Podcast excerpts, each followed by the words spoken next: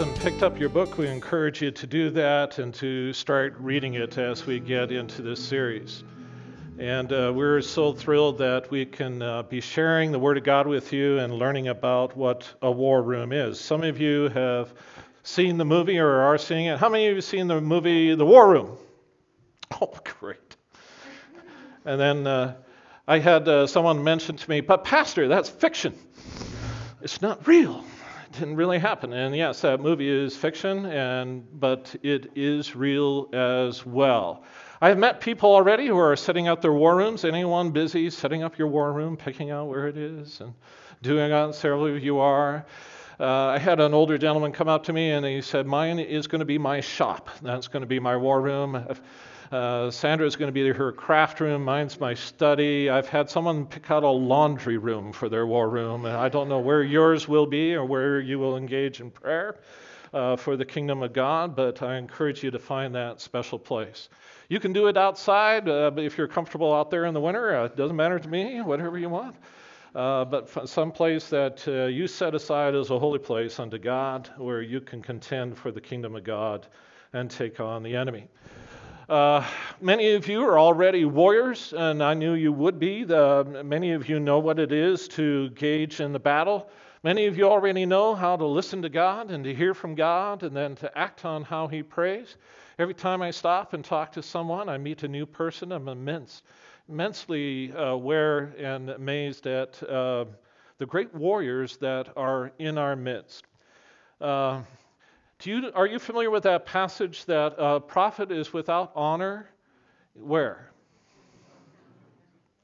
And, and, I want you to know we've set up this series with Beth where she's preaching on Nehemiah every other Sunday, and I'm doing this part of the series every other Sunday. Uh, is the plan, and because I'm mostly in the New Testament and Beth is going to be in the Old Testament, what we're learning about the character and the nature of Nehemiah and the real world that he dealt with historically and how he dealt that in a physical and a spiritual parallel is right along the lines of what I am uh, sharing with you today as well. Uh, but I want you to tell you about Beth because she is a member of this congregation. But I want you to know she is a rock star. I have found that if you want to be famous, all you need to do is get on a plane and get away from where you are, fly into another place, and you'll be famous. And I also have found out the further you travel, the more famous you become. So if I want to be really famous, I need to get on a plane and fly to Toronto or maybe Sydney, Australia. Oh, Pastor John from Alberta, Canada has come all the way here. And then you're a celebrity. Am I right? I have other pastors shaking their head. They say, that's exactly right. But when you're back home where everybody knows you and everything about you and knows that you sometimes dress weird or whatever, they don't see you as very special. But one of the things the enemy has convinced us is that we're nothing very special. But there are mighty warriors in this congregation. I've already met them. Even this morning, I met one, and uh, just before I got up here, and the the skill, the understanding. Uh, you know how I know a great spiritual warrior? I look for scars. If someone says, I'm a mighty warrior, and there's not a scar on them, they, you know, well, what kind of battles have you been in? You haven't seen much, but we have some mighty warriors in this congregation, and many more to come, and many that will know what the fight is. Today, I'm going to share with you something I once did not believe, uh, something that I found uh, very difficult to accept. And I'm going to talk about the enemy today.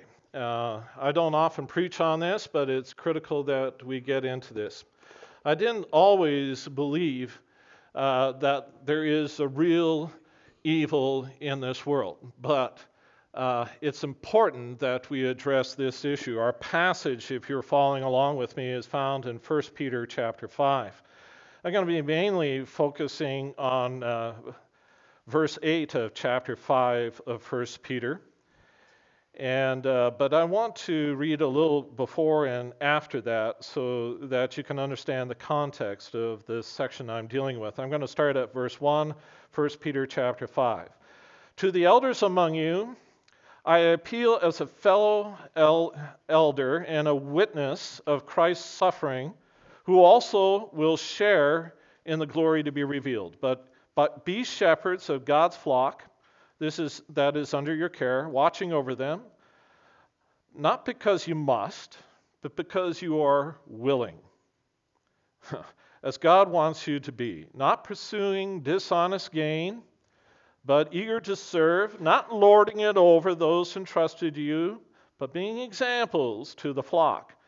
And when Christ the shepherd appears, you will receive the crown of glory that will never fade away. In the same way, you who are younger, submit yourselves to the elders. All of you, clothe yourself with humility to one another, because God opposes the proud but he shows favor to the humble. Humble yourselves, therefore, under God's mighty hand, that he may lift you up in due time. Cast all your anxiety on him because he cares for you. Be alert and of sober mind. Your enemy, the devil, prowls around like a roaring lion looking for someone to devour.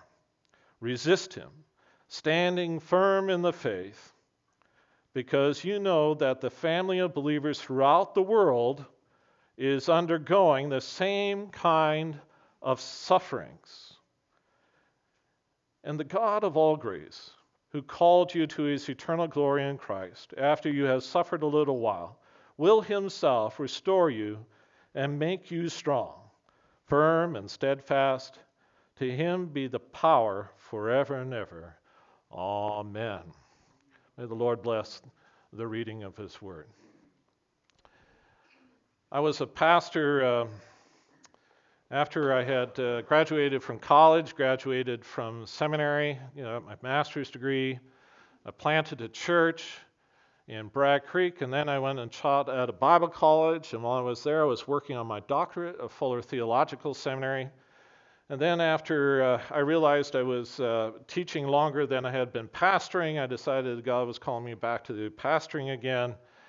And uh, I went to the West Kootenays of British Columbia, uh, a little town called Castlegar. Oh, you know Castlegar?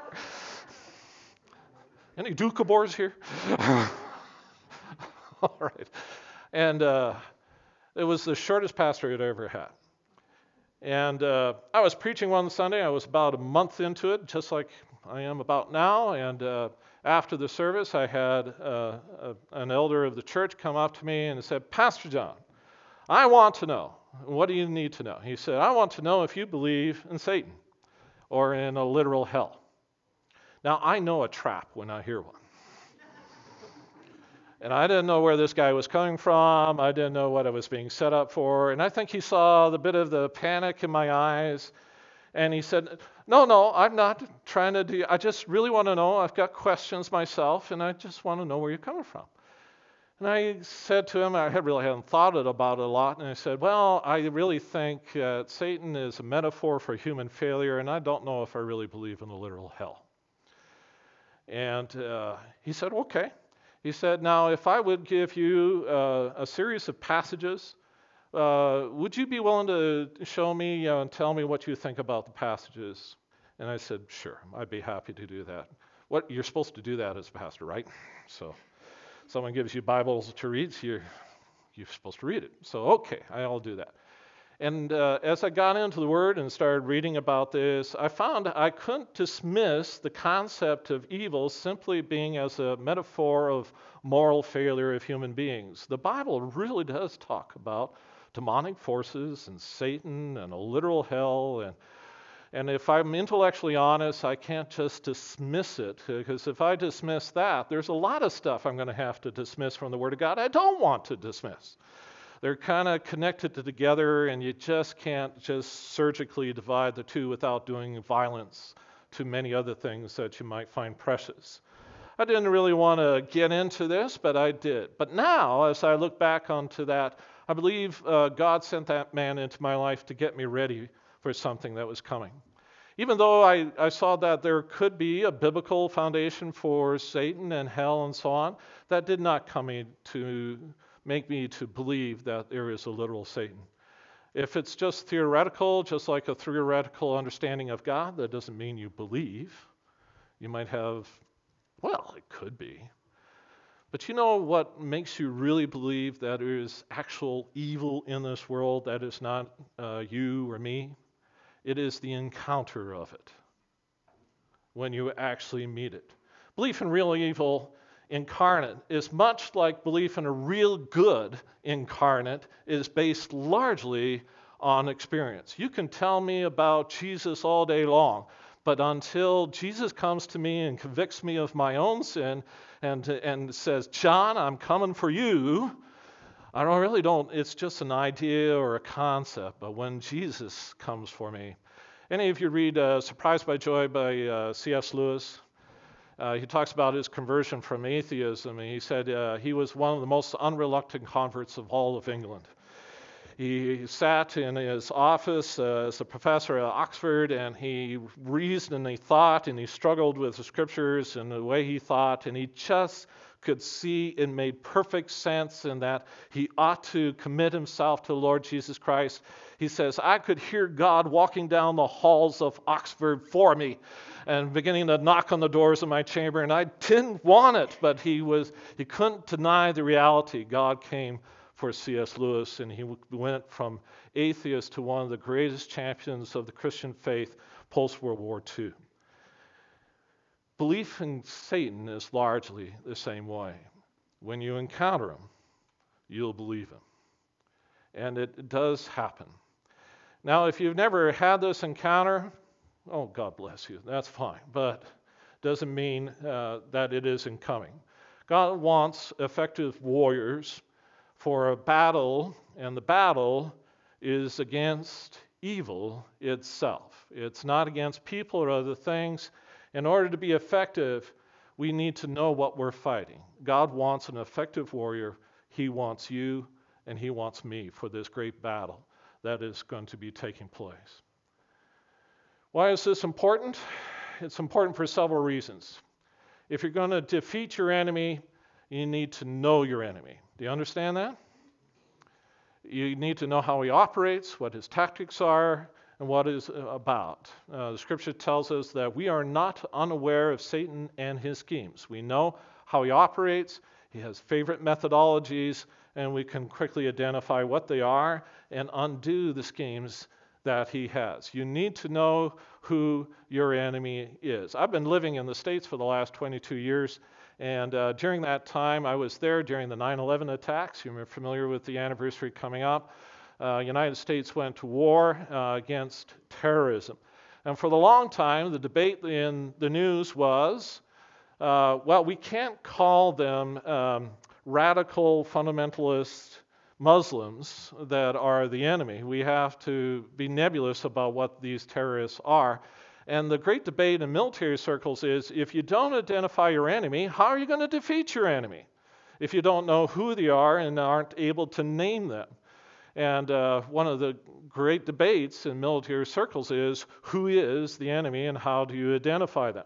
In any conflict, this is the great question that we need to face. You need to know what they're about, what their end goal is, and how they operate against us. If you think Satan does not exist, then he will win from the shadows. He wants you to pay no attention to him. He wants you to look at everything else and pay no attention to him. He's basically a sniper. He doesn't like head on fights, although he will do that as well. Evil likes to point the blame at others, and his favorite is God. The scripture says, uh, don't stand in the way of accusers. The scripture says that Satan appears before the throne of God night and day, accusing the saints. He is an accuser. Do you like accusers? You don't like them. In court, he's the prosecution, and Christ is my defender. He accuses and attacks and tear down all the time. And if you don't know he's there, he whispers accusations in your head. But his end goal is always to blame God for everything. Because I'm not here, blame God. It's not me. I didn't do it. You know any kids like that? All right. But I want you to know a very basic premise. I'm going to say this over and over again throughout my ministry to you because we will listen to the enemy and we will not believe it. But God's word is very clear on this God is not the problem. People are not the problem. You are not the problem. Evil is always the problem. Amen? Okay, we say that now, but there will be a day when you'll find that difficult to say again. Let me introduce you to the enemy. His name is Satan. The scripture says, Be alert and of sober mind. Your enemy, who? Prowls around like a roaring lion looking for someone to devour. I don't know if you like this or if you don't like this, but what does the Bible says you have an enemy? Who does he say the enemy is? It's the devil. It's not God, it's not you, it's not me. It's not that neighbor who just annoys you to death and everything else. The enemy is the devil. And you've got to get really clear on this. If you don't think he's exist, you don't know he's the enemy. And that's what we're going to be dealing with today. Our enemy is Satan and the demonic forces that uh, fell from the heavens. One of those passages that are handed to me and I had to struggle with scripturally in my life is that uh, famous one that comes to us that talks about uh, the fall of Satan. It comes from us from Revelations chapter 12, 7 through 10. Then a war broke out in heaven. Michael and his angels fought against the dragon, and the dragon and his angels fought back. But he was not strong enough, and they lost their place in heaven.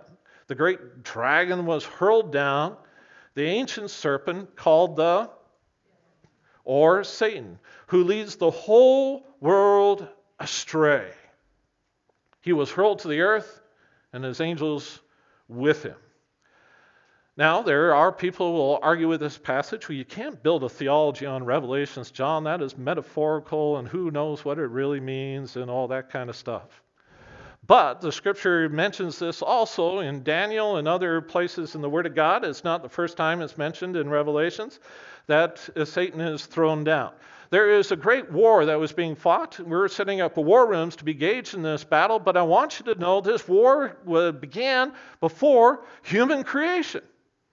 It was already engaged in the heavens above before the Garden of Eden, because there we have in the Garden of Eden Satan himself to lead astray Adam and Eve. He was there already, already on the earth, already present. All this had already taken place, and the conflict was on.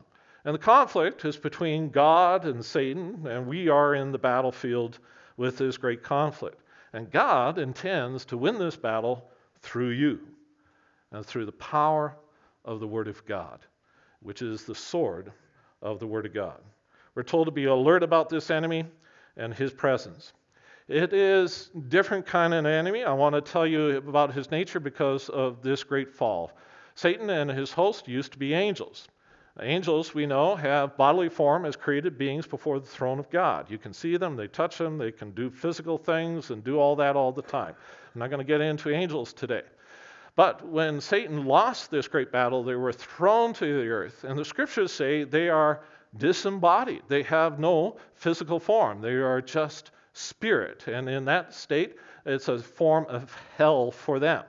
When the Hebrew people described Sheol and hell, it described it as a disembodied state where you lost physical connection. For the Jewish people, that's the worst thing in the world. Not be able to eat and smell and do all these physical things, that would be horrible. God created me with to have a body and a soul and a spirit, and we were meant to have all three together we look towards the hope of the resurrection, and in the resurrection, I'm going to get a new body. Anybody want a new body?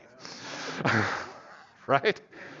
But it's going to be based on the platform of this body, but just new, and improved, and much better than the one I've got. It'll be look at Christ and be like Christ and be transformed. And Christ has a physical body. And on his resurrected body, he has the marks of the crucifixion, scars, warrior scars on his body. Not because they're shameful, but because they speak of his glory. So angels have bodies. Jesus has a body, still God incarnate. I'm going to have a body, but demonic beings do not. Nowhere in scriptures do you see an angel possessing an animal or a person. They don't need to because they have their own being. But in scriptures, do you hear about spirits, evil spirits possessing pigs and people and doing all kinds of things because they don't have a physical existence and they want to experience vicariously through those things they can occupy. It's part of their torture and their loss from the fall that they experienced. They're seeking that and they want to know it in your life too. Their goal is to take control and to gain some of this back for what they have lost. This is a, a, critical part in understanding what we're dealing with and what their goal and their understanding is in life. So here we go. The enemy is evil incarnate, the devil. People are influenced by the tyrant, which we call Satan or the devil. And that influence drives them to, towards to do evil things. As we heard in our prayer time about the killing of farmers in South Africa, uh, who's the enemy here? The enemy is Satan himself. And it's not the people who do the killing, because people are not the problem. They are never the problem. They're only the willing pawns of the enemy. The scriptures tells us, and you should know this verse really well by now, in Ephesians 6:12. For our struggle is not against what? I think he said flesh and blood for a very good reason because, well, he's not a real person. Well, it doesn't matter. Does he have flesh and blood? Do they bleed?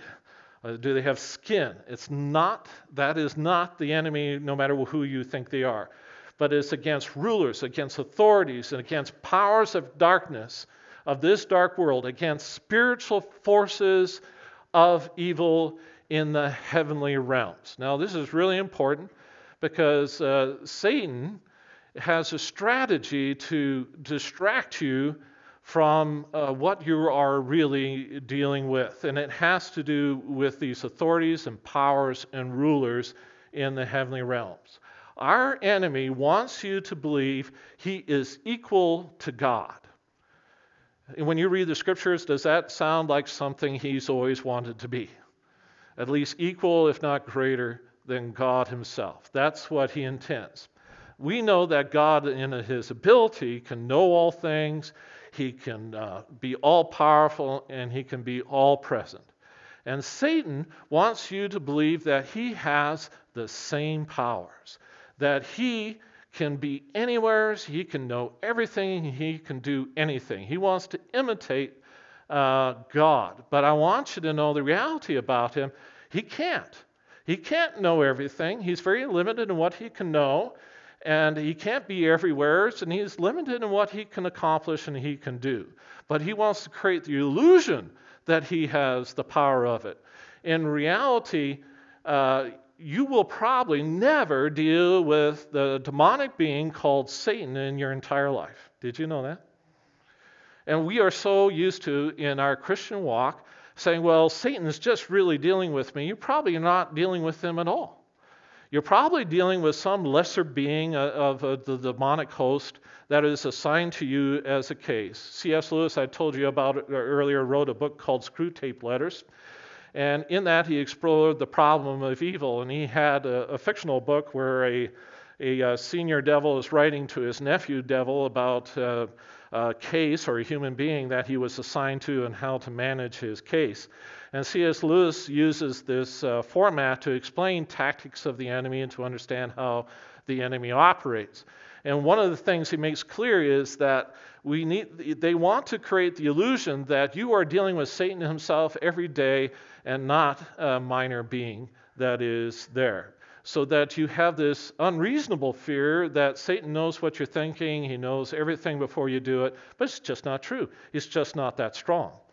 In most cases, I've, I've never met Satan himself. I've never had. Now, Jesus Christ did. Did Christ have to deal with the big guy himself? Yes. He absolutely he did. But you'll notice in Ephesians it says, Our struggle is not with flesh and blood, but with principalities and powers and rulers and authorities of the air or of the heavenly realms. That Satan distributes his fallen demonic hosts and gives them assignments and regions and controls over certain areas. And he says, You do this area and you work on that area and make it look like I'm there when he's not. So now it should encourage you to know that the enemy is so limited and God is so powerful. If you can get beyond the illusion of it, you don't need to fear him so much. You can take him on and you can figure out how to deal with this force that is there. Most of us will never deal with him direct. We will most often deal with the subordinates that will pretend to be their master. There's only a few things you need to remember about this enemy that we face. Don't, first off, be of sober mind, right? Don't consider him more powerful than he really is. But secondly, don't dismiss the reality of what he can do. If you're going to know your enemy, don't make them worse than what they really are, but don't underestimate your enemy as well. Know what he can do and how you can do it and what their tactics are. Be alert and sober minded. So, when we talk about the enemy, we're not here to create fear and anxiety or anything else. And actually, what I'm trying to do is get you ready to take him on, to do something to accomplish, to win the wars that we are fighting against this great opponent of ours. His greatest power is based on lies and deceptions. Has the enemy ever lied to you? Of course, if you're breathing, he's lied to you. Have you ever believed a lie he has told you? If you're breathing, yes, you have. We all have. Now, uh, I used to work at Home Depot not long ago. And uh, it wasn't long before they realized I have a certain gift. I can sell stuff. And, uh, and I can sell just about anything to anyone if I really want to. I have ethical issues, but God gave me a saint and a conscience, so that's called Sandra. That keeps me on the straight and narrow. But I have filtered with wicked and evil ways, and in some ways I can understand how uh, the demonic force is a great force. Because if you can convince the people of a deception, you can do anything. Do you know how to sell snow to an Eskimo? I'll tell you how to sell snow to an Eskimo. You open up a snow store. And in the snow store, you have aisles of carefully pre cut selected snow snow for building, snow for premium snows, snows that are unpolluted, that are pure, regular snows at a lower price, good, better, and best snows. Pre done, pre cooked, so they don't have to work so hard. It's all done. This is great. Pre- this is premium. We went to great lengths to get this block of snow so you could best build the best igloo ever and we have pre dyed it with colors that are in fashion this year. And they'll say, Man, I don't have to work, and we'll deliver it for a small fee, and we'll have it assembled for you. Just tell us where you want it. And it won't cost a great deal. We do have financing plans and a good company credit card you can get. That's how you sell snow to an Eskimo. You can do it. You can convince people, oh, I've got to have that. I'll be really in. And it is a wicked and evil thing to, to convince people of things they don't need, to get them to do things that are totally pointless, so based on ideas and concepts that are not essential to their life. The enemy is a salesperson. He convinces us of things that are illusions. And we will risk our lives and the lives of other people on the deceptions that he makes. Does anybody know that as a real thing? Now, I'm going to tell you the end goal of his deceptions. This is a harsh reality. Satan has two things he wants you to do before you go away from this world. He wants you to curse God, and then he wants you to die and make it final. Everything he does is to that end goal. The salesman is to get you to sign up for a credit card. Satan's goal is for you to curse God and die. Is that ever mentioned in the scriptures? Remember Job's wife? That lovely woman? Going through all that anguish, he said, Why don't you just curse God and die? Just jumped right to the end. That is straight from a battle plan from the demonic mouth. Now, it'll take a while for us. He uses depression and anxiety and fear and lies and all kinds of things to get us. But if you know where he's going, you know what his end goal. His greatest power is based on lies and deceptions. Is everyone clear on that? Or do you believe this? All right. When Jesus died upon the cross, he said, Father, forgive them for they don't know what they are doing. Well, they looked like what they knew what they were doing. They said they knew what they were doing. It went through a court, so it was official. We know what we're doing. But Jesus said, What? They don't know what they're doing. Why would he say that? Thank you, Arnie. You filled in there. That's right. They believed a lie. They thought Jesus was the enemy. He's not. They believed a lie. And if the court case had gone on and the reality of who Jesus was, they would realize that they had executed an innocent man. It's not the first time, it's not the last time, but that's what the enemy does. He says, Father, forgive them, for they don't know what they're doing. They are influenced by evil. Jesus didn't see the people that were nailing him to the cross the Pharisees, the Sadducees, the enraged Jewish people, the Roman soldiers. He looked at them all and he said, These are not my enemies. These are the ones I've come to redeem and to set free from the enemy. This is the enemy working through them. And he said, Father, forgive them, for they don't know what they are doing. Would it change your life to realize that people you're in conflict are not your problem? That it's another force in their lives that is the problem. And if you can address that, you can do just about anything. I've got a maxim that says people are never the problem. Now, it goes along with this, and Arnie, a philosopher, you'll like these corollaries. So here it goes. It goes this way. If people are the problem, there's only one solution. You have to shoot them, divorce them, and lock them up, and the problem will go away. But if you shoot them and divorce them and lock them up, and the problem does not go away, were they the problem? No. Something else was the problem. So Jesus said, Forgive them because he wanted to deal with what? The real problem. And by his death and by his resurrection, he was able to do, deal with that through the new birth. Scripture goes on to say in Ephesians chapter 5, after this section about being alert and about your real enemy, it says, Resist him, standing firm in the faith.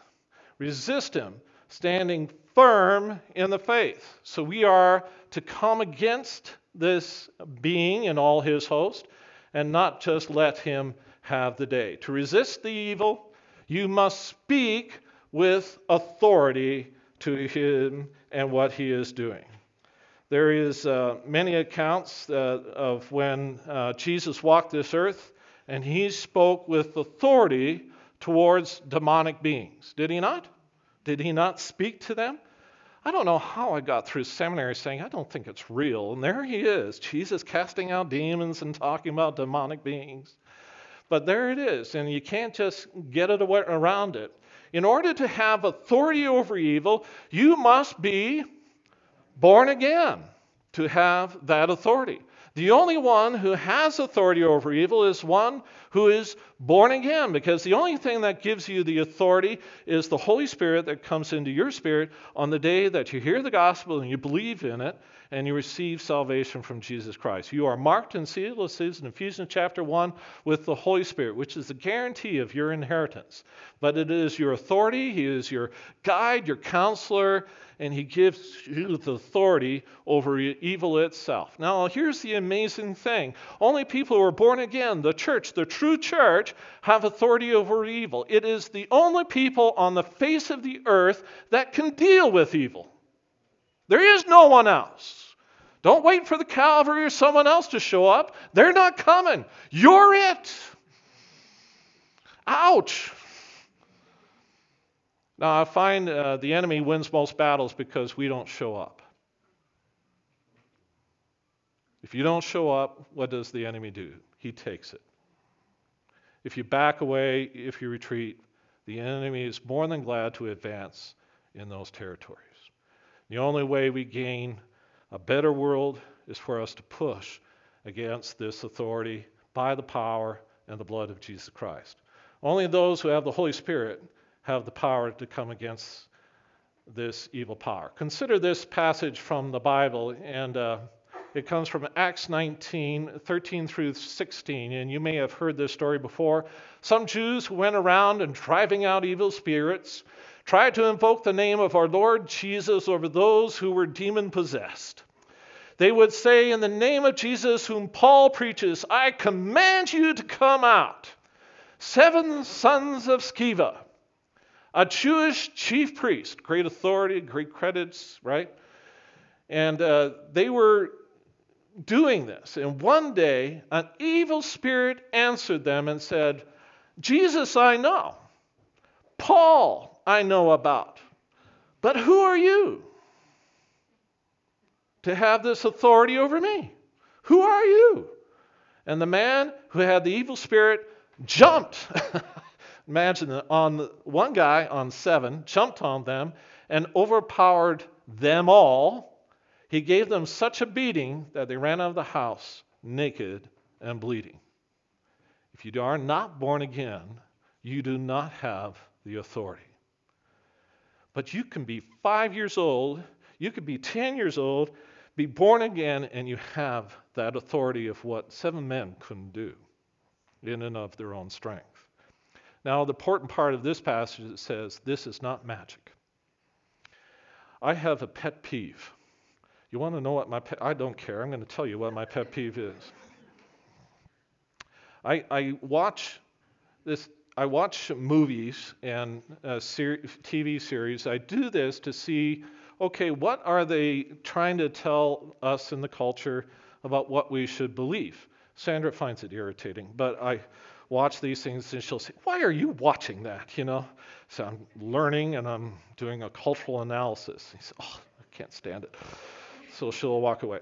But one of the things that gets my attention is the rise of um, spiritualism in sitcoms and series and so on.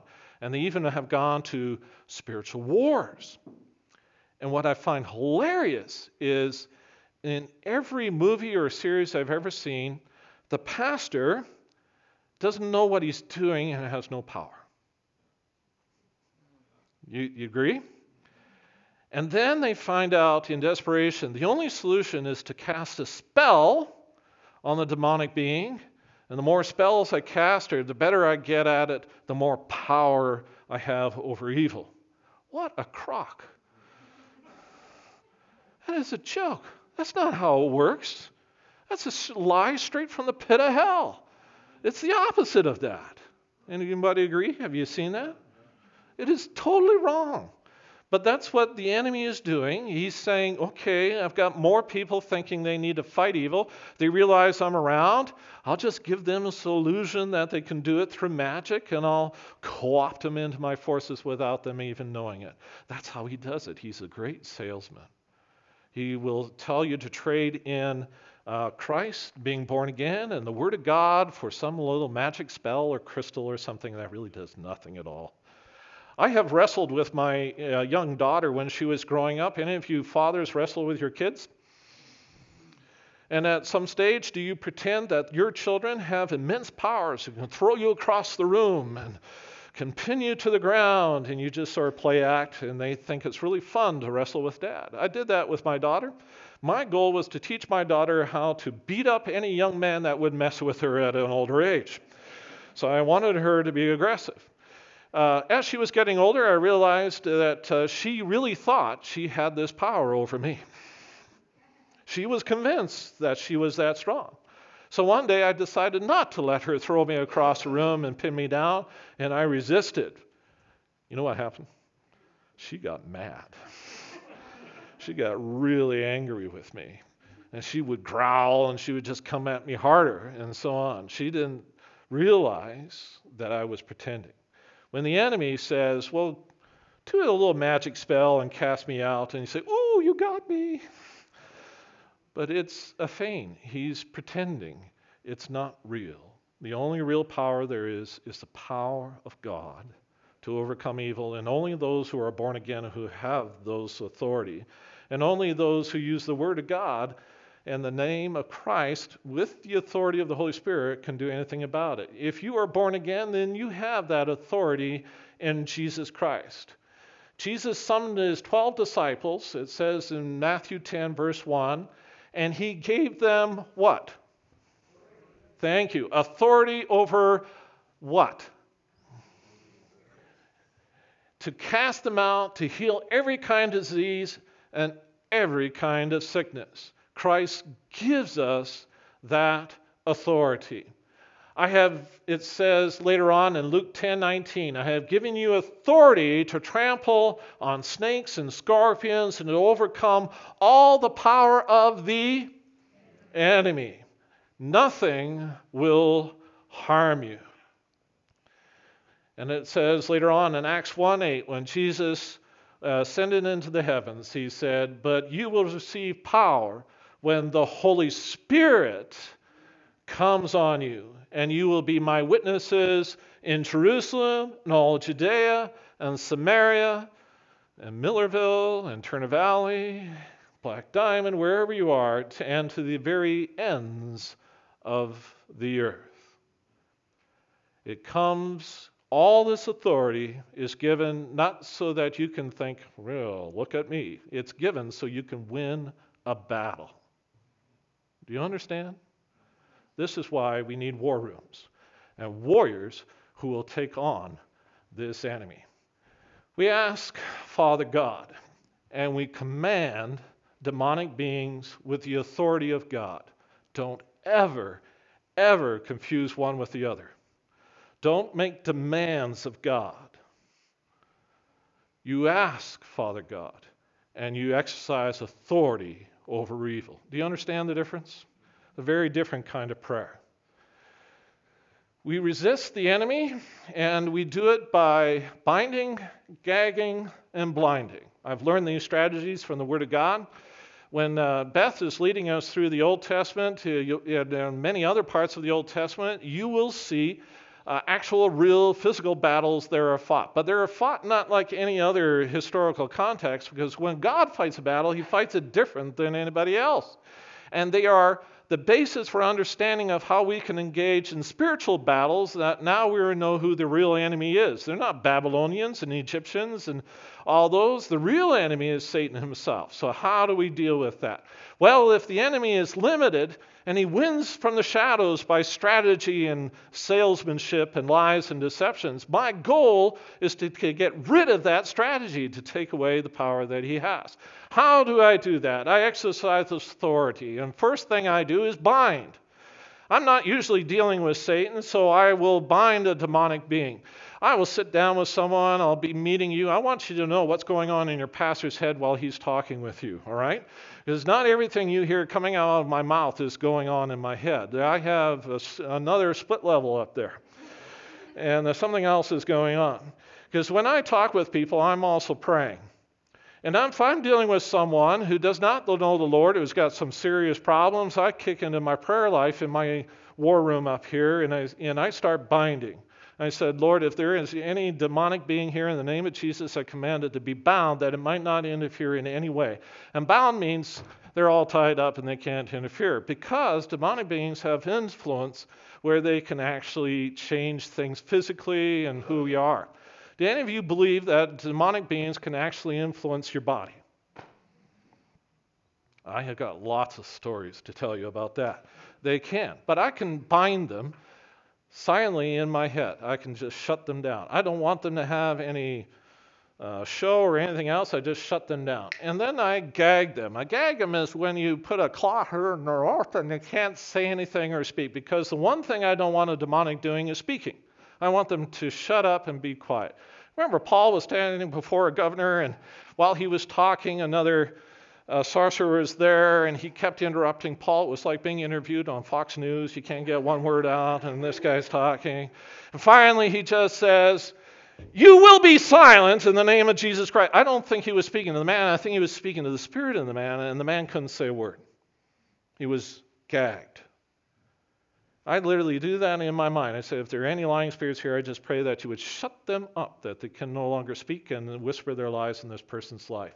And then I blind. And I find this out I learned later on in great conflicts to understand the strategy here. I pray that over this church every time I come here. You know what I pray when I pray for the enemy to be blind? There is a story of uh, Elijah. He's with his servant, and they, the king uh, of, that was opposing Israel was uh, realized that Elijah was the problem. He said he was advised, you know, how does Israel know when we're going to attack, where we are, and what we're going to do? And he says, well, Elijah the prophet, it's like he listens in on your private conversations. He knows exactly what you're going to do before you do it. He is, you got to get rid of this guy because he's giving all this intel to the king of Israel. So he sends an entire army against one guy. Entire army. And there's Elijah with his, uh, uh, with his uh, servant who he's mentoring, and he sees a whole army coming at him. And the servant, oh no, we're done for. The servant says, and he said, prays for the eyes of his servant to be open. He said, the greater are those that are with us than they who are with them. And he saw the, the servant's eyes were open. He saw angelic hosts, the chariots of God all around him, the great army of God. But Elijah never used it. He could call on this great army of God to defeat that army. He never used it. Jesus could have called on legions of angels to save him from dying on the cross. Never used it. He even told Pilate, I could do that, but I'm not. There is a greater power than that. What Elijah did is he said, Lord, would you blind them? Take away their sight. And that's all he did. And he walks up to these blind soldiers He can't see anything. He said, Are you lost? Well, let me help you. They take them to a church potluck and they feed them. Pray for their sight to be restored. The sight is restored. They said, Should we kill them? You know, James and John, the sons of David, should we call down hellfire and brimstone on these cities? No, don't kill them. Just feed them. Send them home. We don't, they are not the problem. When I realize that the enemy is, tries to strategize against me, I pray that the enemy will be blind that he will not see, nor perceive, nor understand what the church is doing and how it's doing it, so he will not be able to form a strategy against you or against me. Wouldn't you rather to have your, your enemy to be ignorant? So, what's going on over there? I keep looking over there to Millarville and it's like it doesn't exist. I can't see it. What's going on in there? I just shut it down. I have that authority. You have that authority. He hides me in the cleft of the rock and covers me there with his hand. The scripture describes God as uh, spreading his wings over me and protecting me. Isn't that great? The enemy doesn't have to know a thing. We can shut him down right away.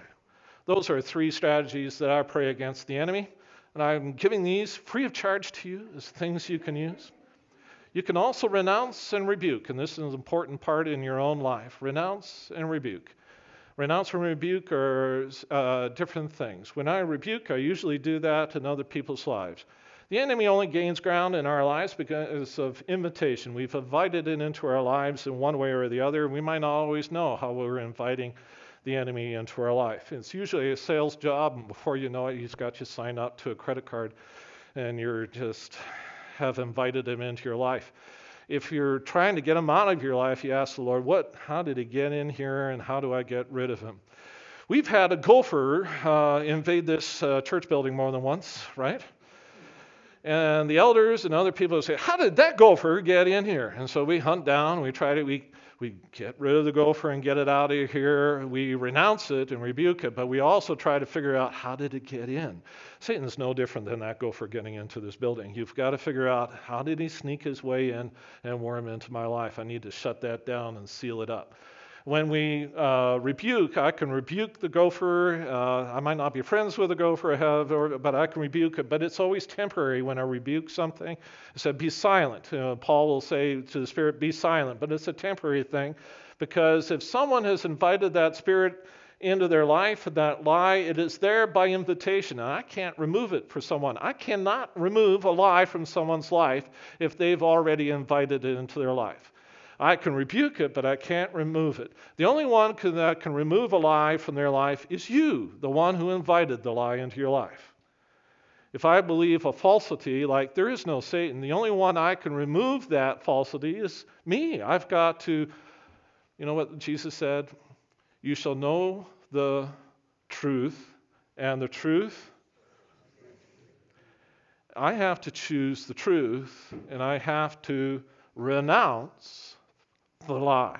I can rebuke a lie in someone else, but for my own self, I have to renounce the lie. So I no longer believe in that. I no longer believe that is true. I now believe in what the scripture says, and I declare that. And it's important when you renounce something that you say it with your mouth so your ears can hear it so you can convince yourself of it. Because if it's just an idea floating in your own mind, it's not enough. I want you to know Satan cannot read your thoughts. Did you know that? You can guess. Do, you, do any of you married? do you have spouses who think they know what you're thinking? They look at your face and you're thinking, right? And how often are they wrong? Many times, right? Many times. The enemy makes guesses, but he doesn't really know. The scripture says only God knows what's in the heart of the man. Only God knows. God knows things about me I don't know about me. Only God really knows me better than I know myself, right? So I can't uh, always know what it is. So when when you renounce something, you have to do it for yourself, where you say, I no longer believe that. I now believe the truth of this, and I renounce that evil and that lie, and I'll have nothing to do with it ever again. And that gives you victory. How many times do you need to renounce a lie? Well, sometimes a lot, right? Oh, you're never going to amount to anything. you you always mess up.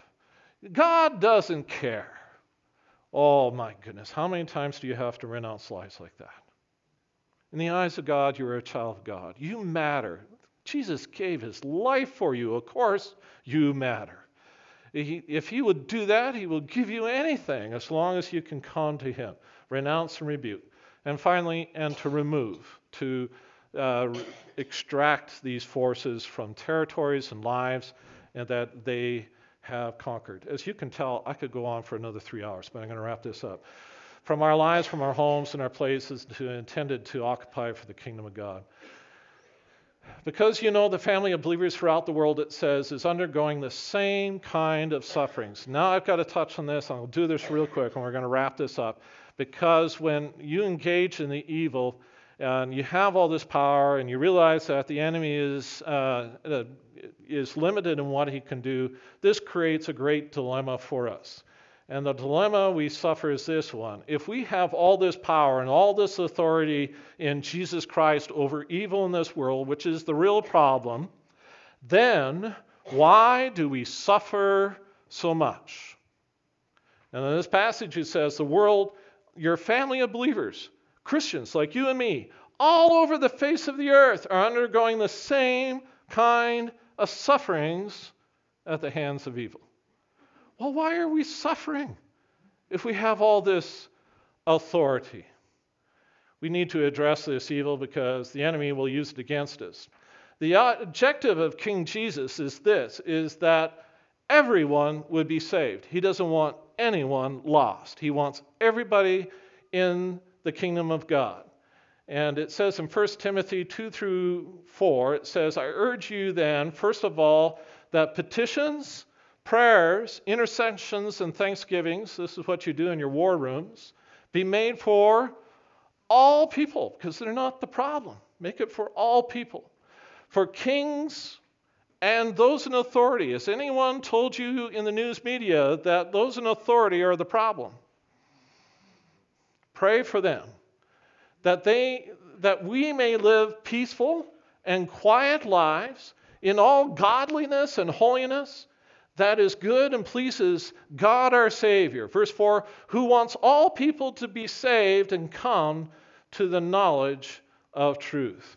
So if we don't fight people, they are not the enemy. We are to live peacefully with them. We fight our enemy, Satan, and his demonic beings. We speak the truth of Christ to people, and we silence the enemies with lies with the authority of Christ that we've talked about.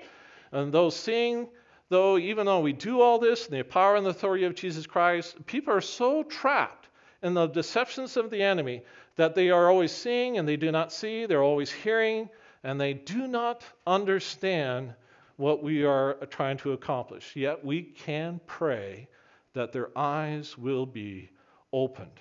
We can ask for the Holy Spirit to reveal the truth.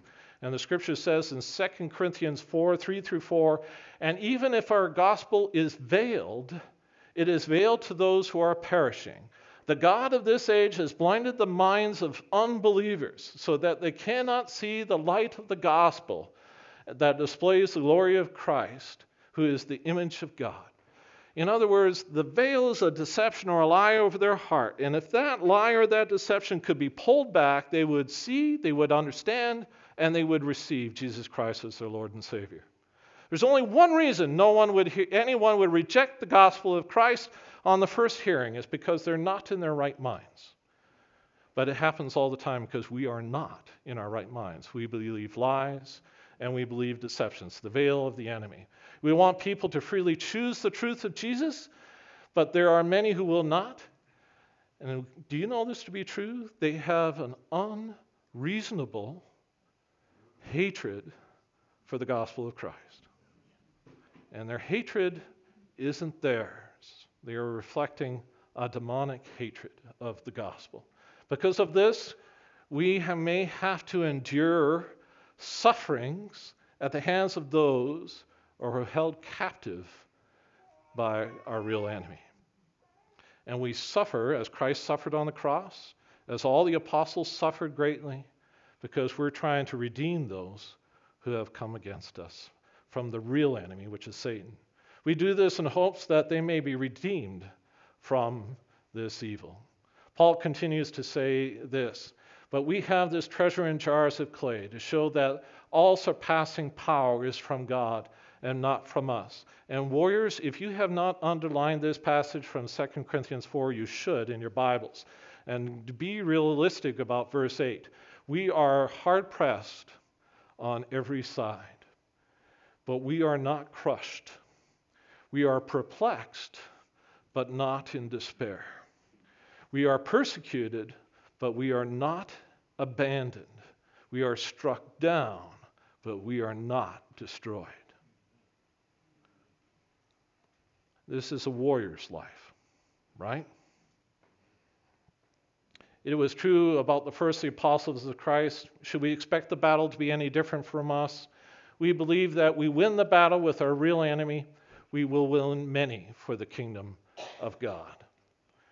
The God of peace, it says, I've got this scripture carved in wood on my war room wall. The God of peace will soon crush Satan under your feet. The grace of our Lord Jesus be with you. Amen. Are you ready for the battle that matters, which is against evil, your real enemy?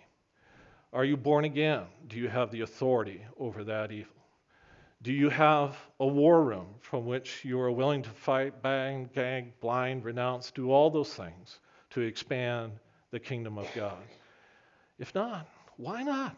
What's holding you back? This is where our victory lies. And if you're ready to learn more about warrior prayers, and I, you know, the last while I've had people say, I want to know more. John, you just open up a can of worms on Sunday and leave me. I want to learn more about it. If you are willing to or have started a war room, if you're reading the battle plan for prayer as a common basis of understanding, and then uh, we invite you to sign up for special training and uh, for advanced training in prayer and coaching in how to get there so that you can start engaging the enemy and taking them on in very real ways. Uh, the time to fight back and to start winning is right now. And the battle is for the hearts and souls of people that we are fighting for. Will you pray with me for just a moment? Lord, we thank you for this message. And uh, we know, Lord, that we've gone a little longer, and the enemy is trying to tell us that we're tired and we're supposed to end on time and we're supposed to eat our meals and worried about all these other things. But we know, Lord, that what we have heard today is a life changing lesson about what's really going on. I pray, Lord, we would leave this place eager to exercise and to take authority over the enemy and to turn things around in our lives. Because, Lord, these people are not the problem. No one's the problem. If we can separate evil from people, we can redeem anyone. We can save anyone by the power of Christ. Lord, we pray that for it to be, and that your kingdom will grow and expand into that very territory the enemy has held too long. We pray this in your holy name. Amen.